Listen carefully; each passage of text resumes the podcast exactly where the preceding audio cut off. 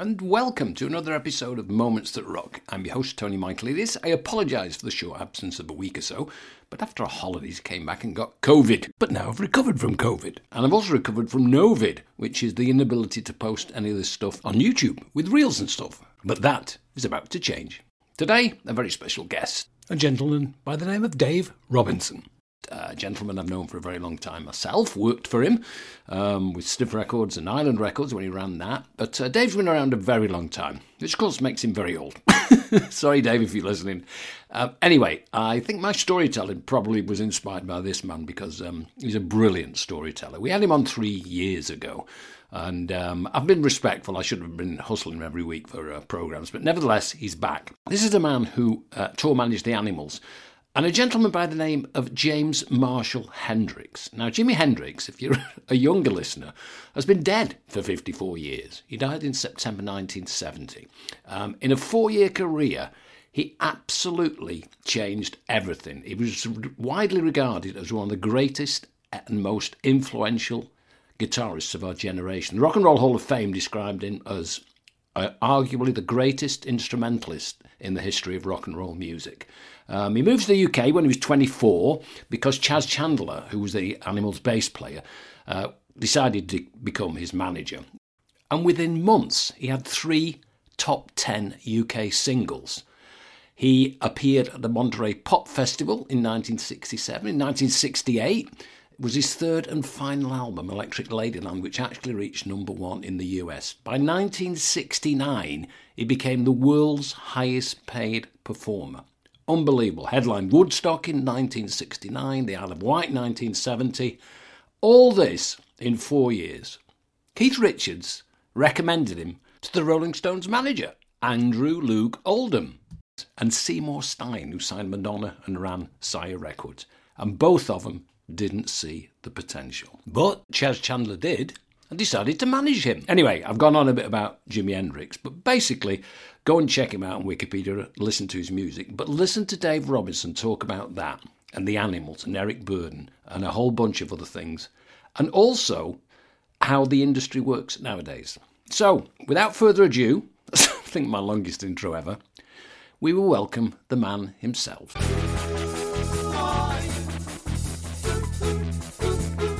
Mr. David Robinson. Dave Robinson, I saw that you took photos of the Beatles at the Cavern and were the official photographer for an Irish tour by a, some pop group called the Rolling Stones. The Beatles, the Beatles at the Cavern, it was for um, Rave magazine. It was essentially not that exciting an idea. They wanted a, a trip to Liverpool and to do uh, about nine bands uh, most of them have uh, gone into the uh, realms of history. Uh, the Beatles obviously stand out. So, uh, nine bands in Liverpool in a day and a half, one of which was the Beatles at the Cavern, lunchtime. I can't say that I really was on a musical kind of expedition. I was mainly there for the photographs. Um, in those days, they were called L2R uh, photographs, which meant left to right. so you have to, you just have to get the names right. Um, Paul, Paul was uh, nice, forthcoming. Uh, John, I didn't really talk to, and um, they played uh, the same as as four other bands. They played Long Tall Sally uh, as uh, two or three songs when I photographed them, and um, it was great. But but it wasn't anything too dramatic. The Rolling Stones, a different uh, setup. We had a, an agreement with um, Andrew Loog Oldham to be able to photograph the bands at any point backstage, etc. But the band didn't know that or didn't appreciate it. And I've got a lot of pictures of people's hands in front of the lens. So I've got all the fingerprints. But um, yeah, I took a few pictures and it was good. It was a it was a fun it was a fun thing, and these tours were rare. The Rolling Stones was a rare tour. I think it was at the Adelphi in Dublin, and Charlie Watts got left behind. So they went in the bus back to the hotel, and they left poor old Charlie behind. So hmm. I gave Charlie a lift. I had a little mini van, you know, the the Mini Mini, the fastest roller skate in the world.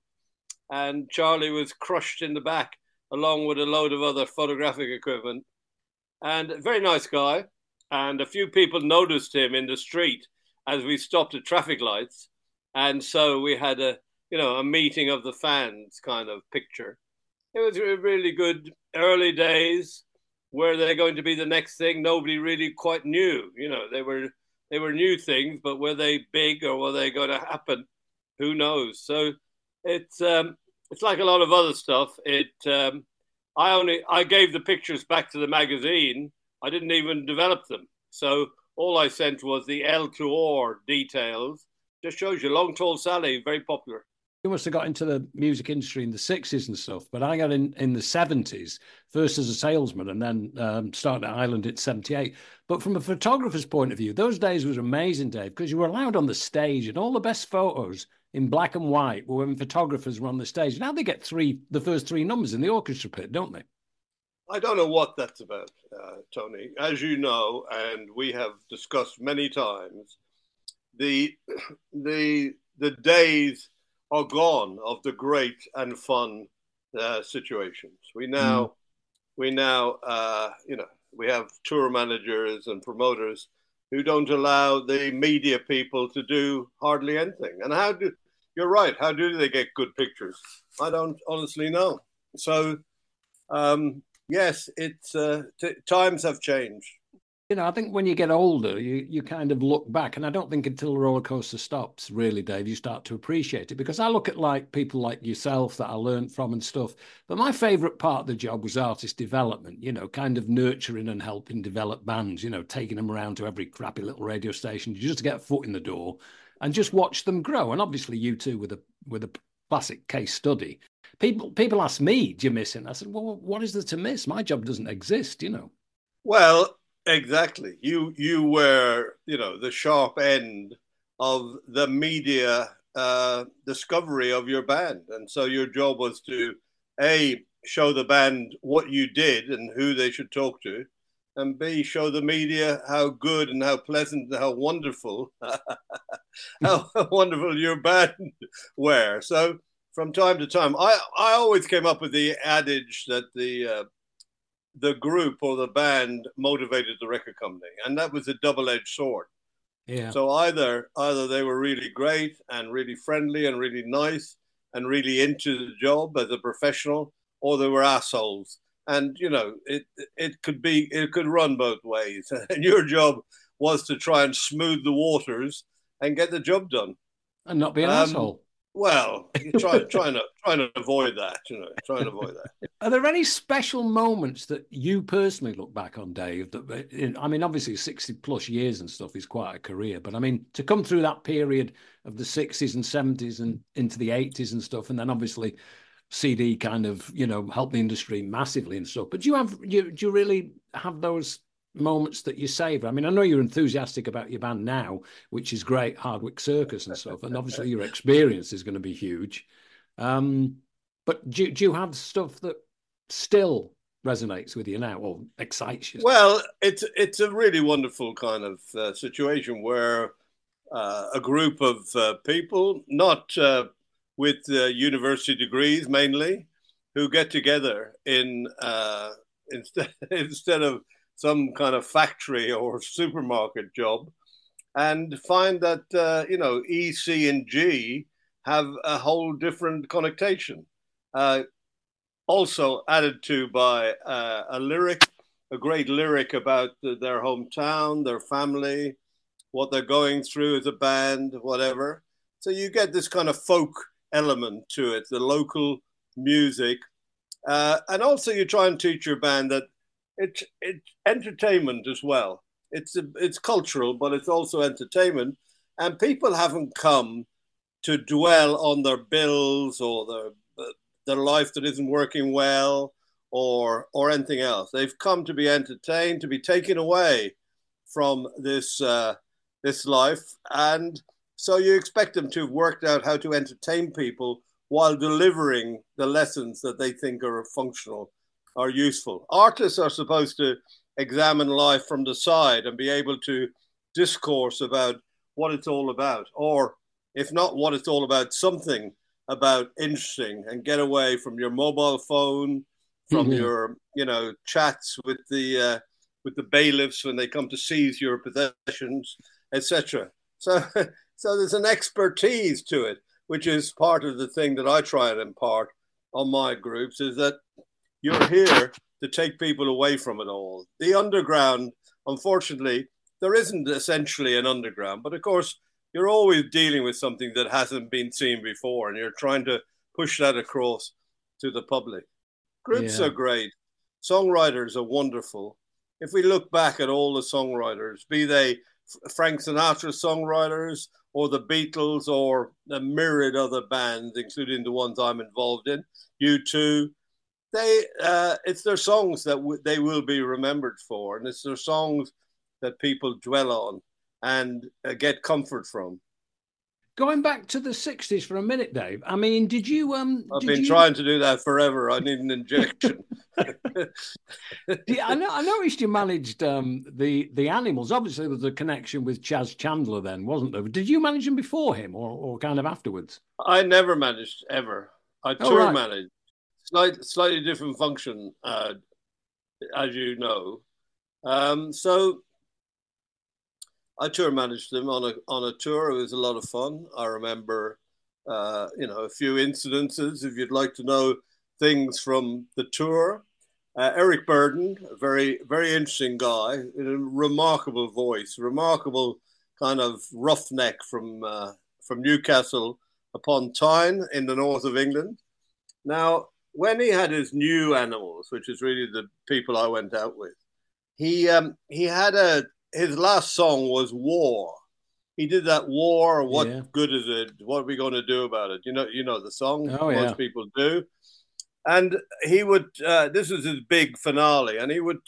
He arranged for his tour manager to place an amyl nitrate uh, capsule on in a tissue on the bass player's amp, and before he would start the song, the band would start up he would turn to the bass cabinet, crack the amyl nitrate, It has the effect of giving you a very big rush of adrenaline, among other things. And uh, then he would turn around to sing "War," uh, and the band would say, "What good is it?" etc., etc. So wild. we played we played a venue in San Bernardino, and his his tour manager guy was a guy called Terry McVeigh, who I got on great with. He was, a, you know, good sense of humor. This was uh, San Bernardino was a brand new arena, and it had the most novel and interesting thing of having, which had been uh, shown to us in the afternoon.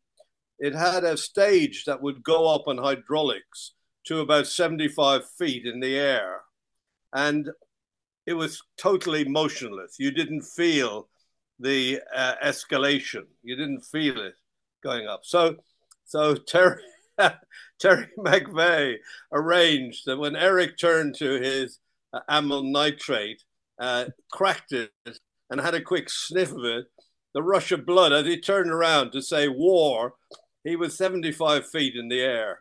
And he didn't manage to get war at, oh at all.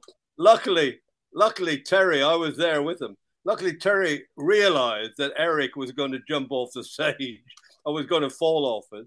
And he rushed out and rugby tackled him and saved his life. But it was very, very, very funny. The band loved it. Terry loved it. Old Eric was a bit uptight about it. but Eric is a cat and he's had nine lives or more. He's probably had 39 lives, and that was just one of them. Absolutely. Dave Robinson on Moments That Rock, sharing stories about the animals Eric Burdon, etc. And we'll be back after this break with stories about Jimi Hendrix. Hello, Pantheon podcast listeners. Christian Swain here to tell you more about my experience with Raycon earbuds. Our family now has three pairs of Raycon earbuds around the house, and my wife just grabbed a pair of the Headphone Pros to replace some headphones from a company that was double the price.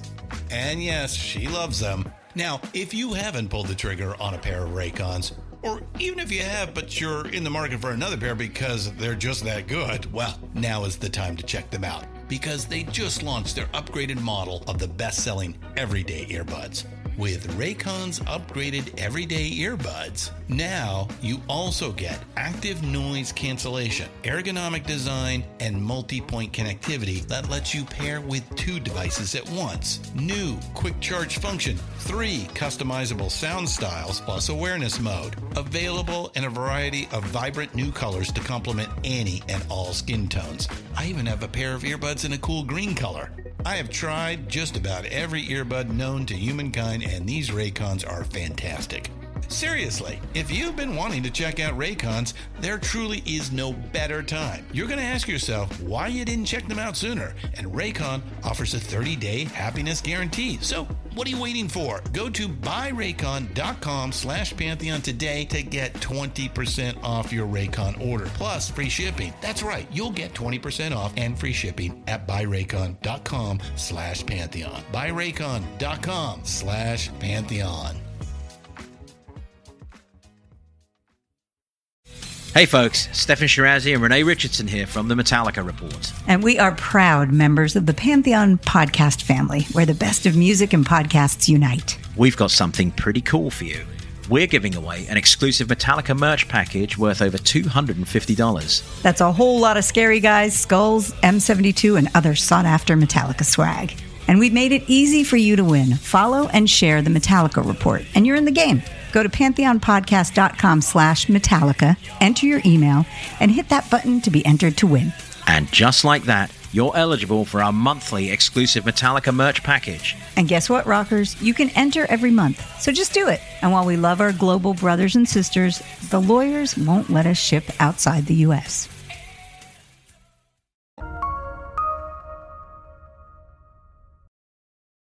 one guy who didn't have nine lives was uh, James Marshall Hendrix. I remember you telling me a great story about when you first went round to his apartment and he opened the door. Tell us that. uh, you want to hear that again, do you? Oh, well, oh, I've uh, heard it. Others oh, haven't. Uh, so I had a meeting. Chas Chandler had uh, seen my band, the uh, People, they were called, but eventually they got named the Eire Apparent, and he decided to manage them uh, along with myself and Mike Jeffries, who is the co-manager of Jimi Hendrix. So he invited me to a uh, a meet, kind of an evening meeting at his flat where we talk about the plan for the band.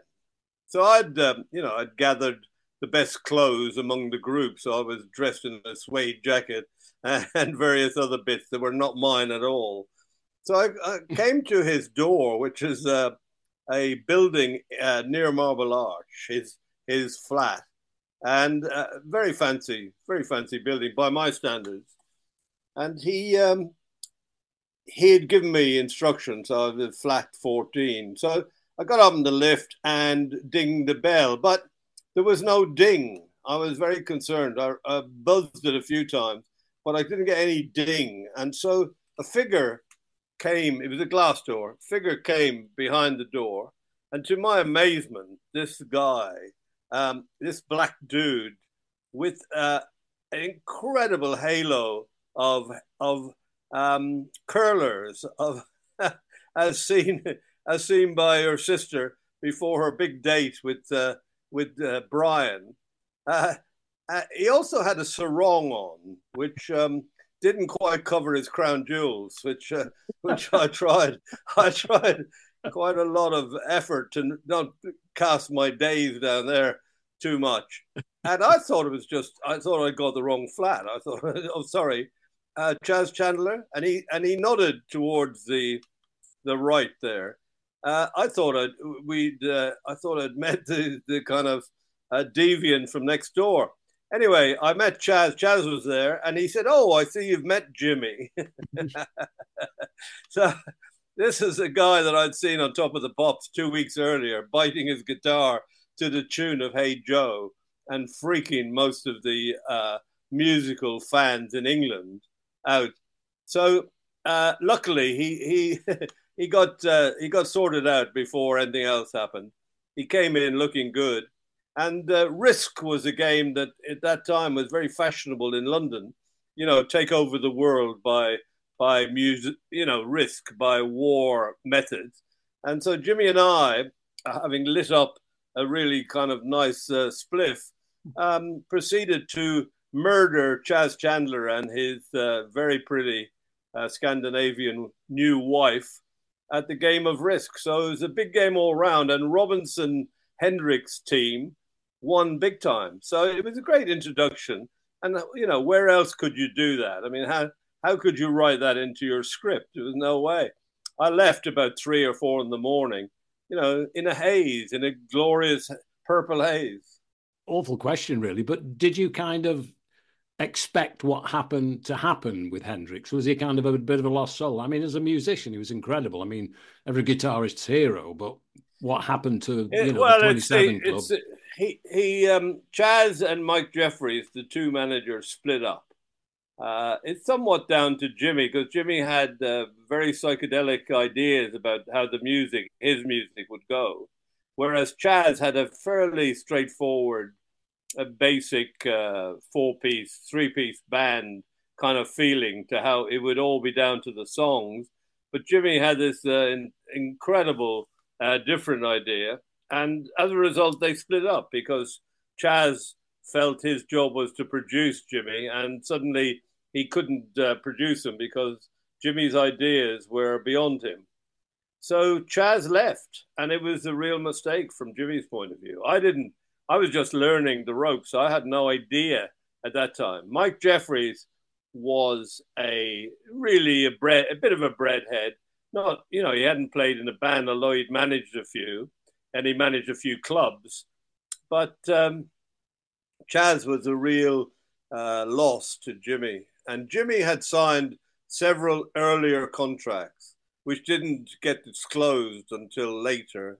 And a few bands have done that, where they signed with odd people on their way up, on their way to the big time, onto the, the big one that was going to open the door for them.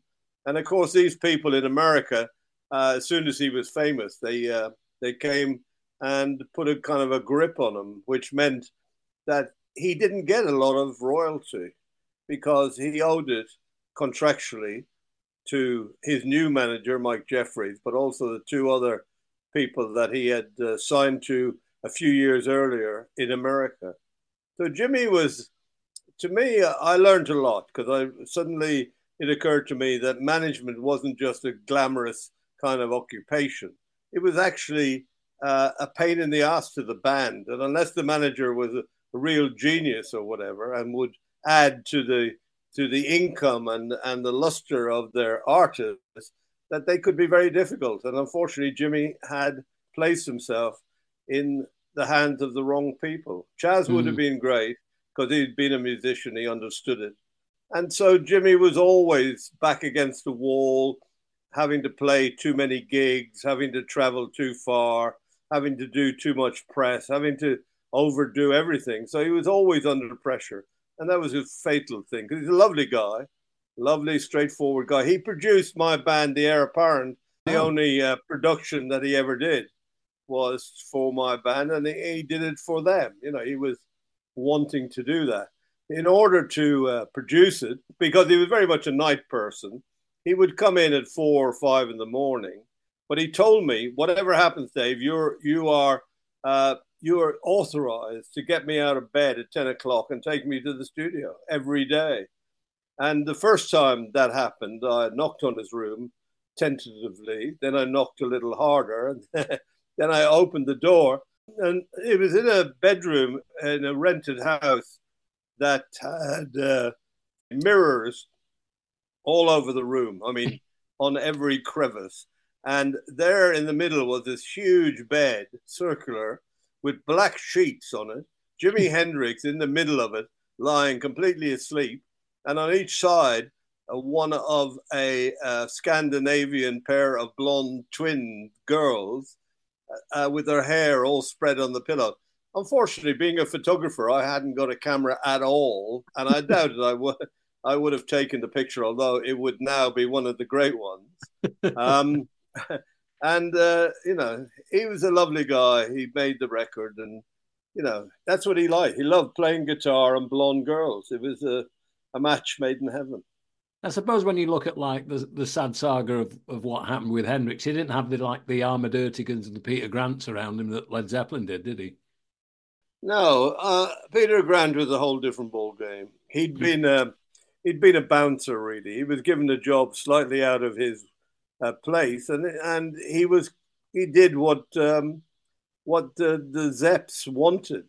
So they decided really a lot of the stuff that he then did. So he he a made more money for them than anybody because he's a very big guy, and uh, and a lot of it was Jimmy Page's idea. I think Jimmy had been around a long time and had come up with a scheme that uh, appealed to Peter Grant, who had worked for. Hmm, and you'll have to help me here. He worked for um, Ozzy. he worked. Who was the? Well, he managed the Yardbirds as well, didn't he? He did, yeah yeah. He he is famous for uh, t- sh- letting somebody dangle out the window of his office uh, until he signed the agreement. I thought that was Don Arden. Uh, yes, Don Arden, but that's uh, Peter Grant worked for Don Arden. That's the story. Yeah, I'm trying yeah. searching for. The balcony Don. Arden had, yeah, Don Arden had taught uh, Peter how you do these things. When you get a minute, listen to my um, podcast that went out over Christmas with Henry Smith, who was Jimmy Page's roadie right from the Yardbirds. And the deal with the management was a handshake deal with Jimmy Page and Peter Grant. He never had a contract. Yes, well, that was that was fairly regular. A management agreement in that area wasn't worth the paper it was uh, printed on. What happened with the David Bowies back in the day when you know when Ziggy exploded and he realised that you know all these places that were you know opening offices all over the world and first class travel, he was actually paying for it and he couldn't even afford his rent to pay his flat in London. A lot of musicians, it was like that. I mean, an awful lot of musicians where who didn't know what they were doing, aside from E, D, C, and E. Um, they they were paying percentages left, right, and center to people who they weren't really aware of.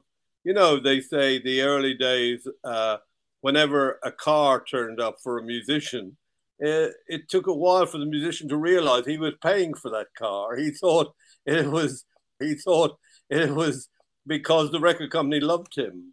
I don't think they could spell recoupable, let alone understand what it meant. No, yeah, recoupable was a word that was foreign, Yeah. and uh, n- nobody could. Bob uh, Bob Marley never was never told that word on the basis on the basis that he wouldn't understand it.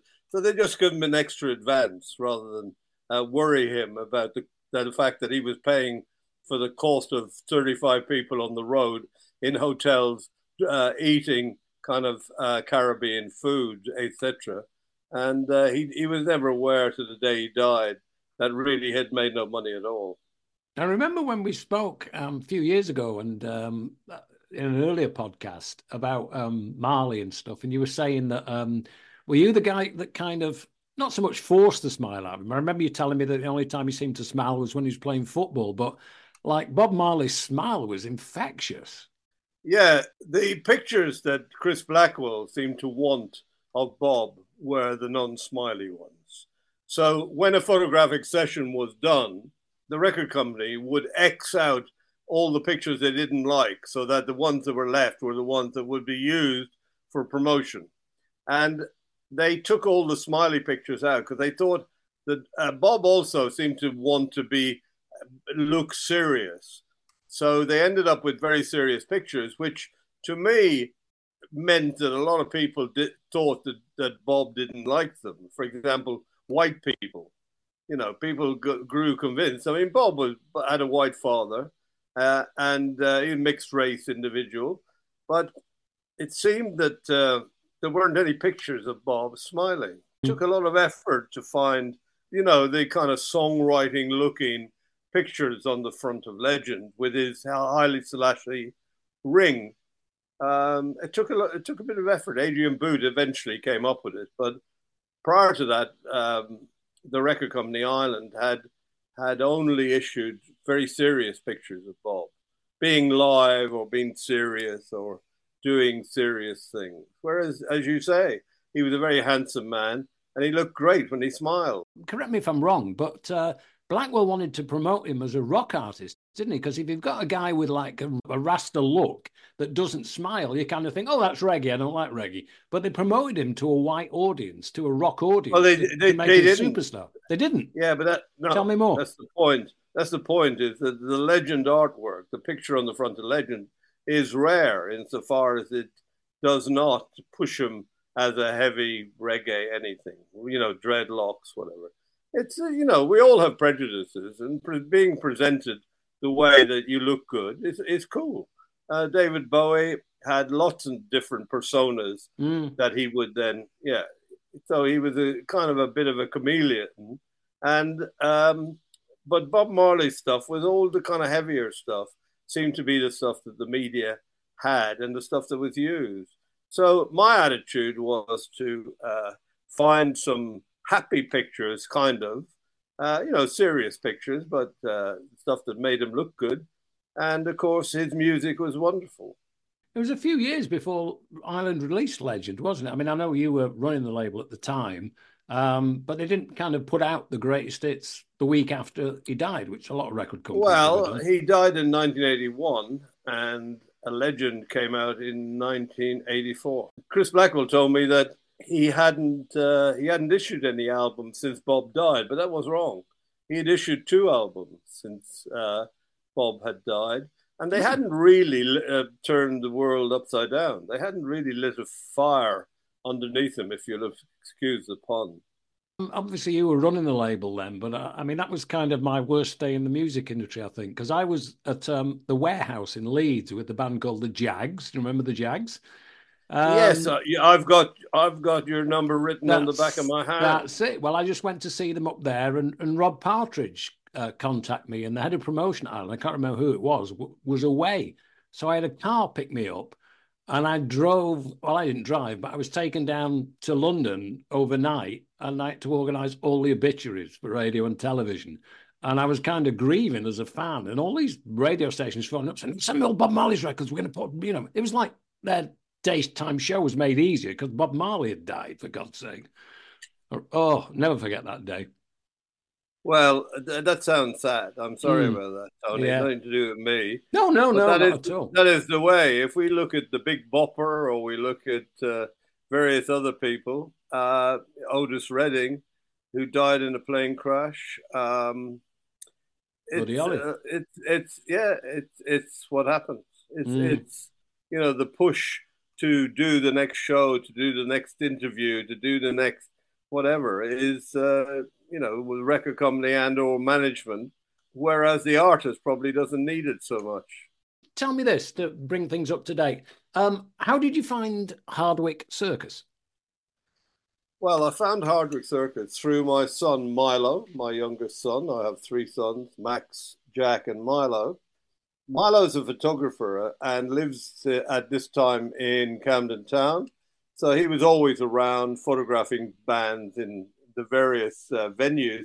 Camden Town is full of music, or what certainly was four years ago, five years ago. So he was on his way to get himself a really lovely bag of chips. There's a very good chipper there, and he heard music coming out of a pub that didn't have music, so to speak. He knew that this particular pub didn't have any bands playing, yet he heard live music. So in he went and saw this band playing in the middle of this uh, Irish pub. And uh, they seemed to, you know, they're just playing in the middle of the floor. There wasn't any stage or anything.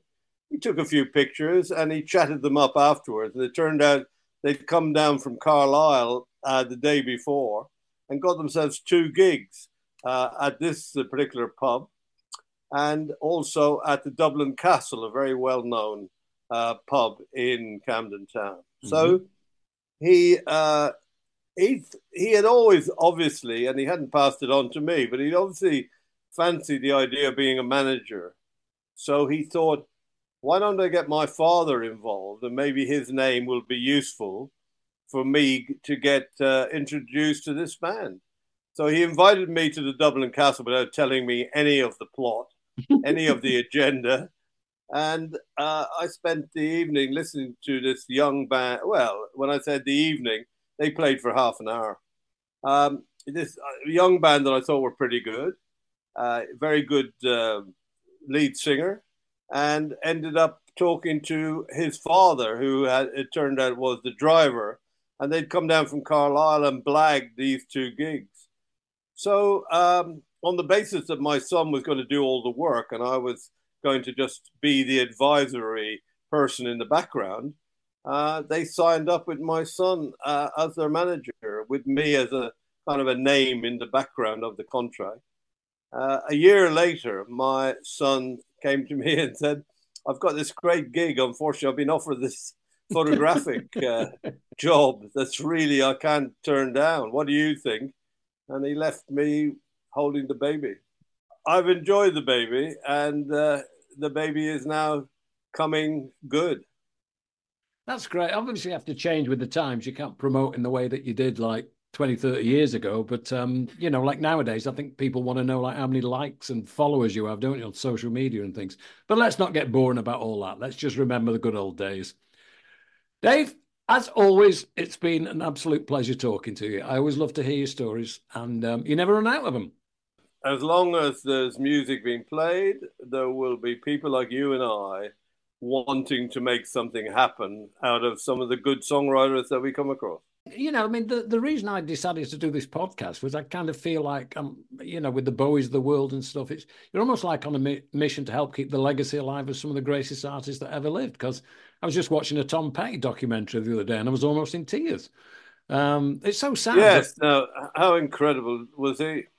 Oh, amazing! Love him to pieces. Just a great guy, and uh, you know. Anyway, I don't want to fill up with tears. It's uh, we've had some good times, Mr. Robinson. Good luck, Mr. Michael Michaelides. Well, you got I've got you on WhatsApp now, so you can't get away from me. As always, great stories from Dave Robinson, recounting times from the 60s with the animals and uh, Jimi Hendrix. There's early stuff from Dave from three years ago, but I'm going to revisit that and stick them on here, and you can listen to some more amazing stories. We also will be revisiting uh, Mr. Henry Smith with more stuff from Led Zeppelin, coupled with all the other stuff. Thanks for listening. This is Moments That Rock with me, Tony Michaelides, and we're part of the Pantheon group of podcasts. If you like what you hear, review it, give us a five star, and subscribe, and come back for more. It's NFL draft season, and that means it's time to start thinking about fantasy football. FantasyPoints.com features industry leading experts and prognosticators using proprietary hand charted data to help you score more fantasy points. FantasyPoints.com is the place to go for whatever kind of fantasy football you play. Whether you play fantasy football, daily fantasy sports, or do a little bit of everything, Fantasy Points has the meticulously researched content to guide you to victory. And why wait for the fall? Fantasy Points also covers the new spring football league, the UFL. Join the guru, John Hansen, Scott Barrett, Joe Dolan, and other massive names in the fantasy football universe with an exclusive offer. Use code Pantheon for 15% off any fantasy points package, including the all in package, with access to every article, tool, and data nugget that Fantasy Points has to offer. That's fantasypoints.com and code Pantheon for 15% off at Fantasy Points. Fantasypoints.com. Code Pantheon. Score more fantasy points.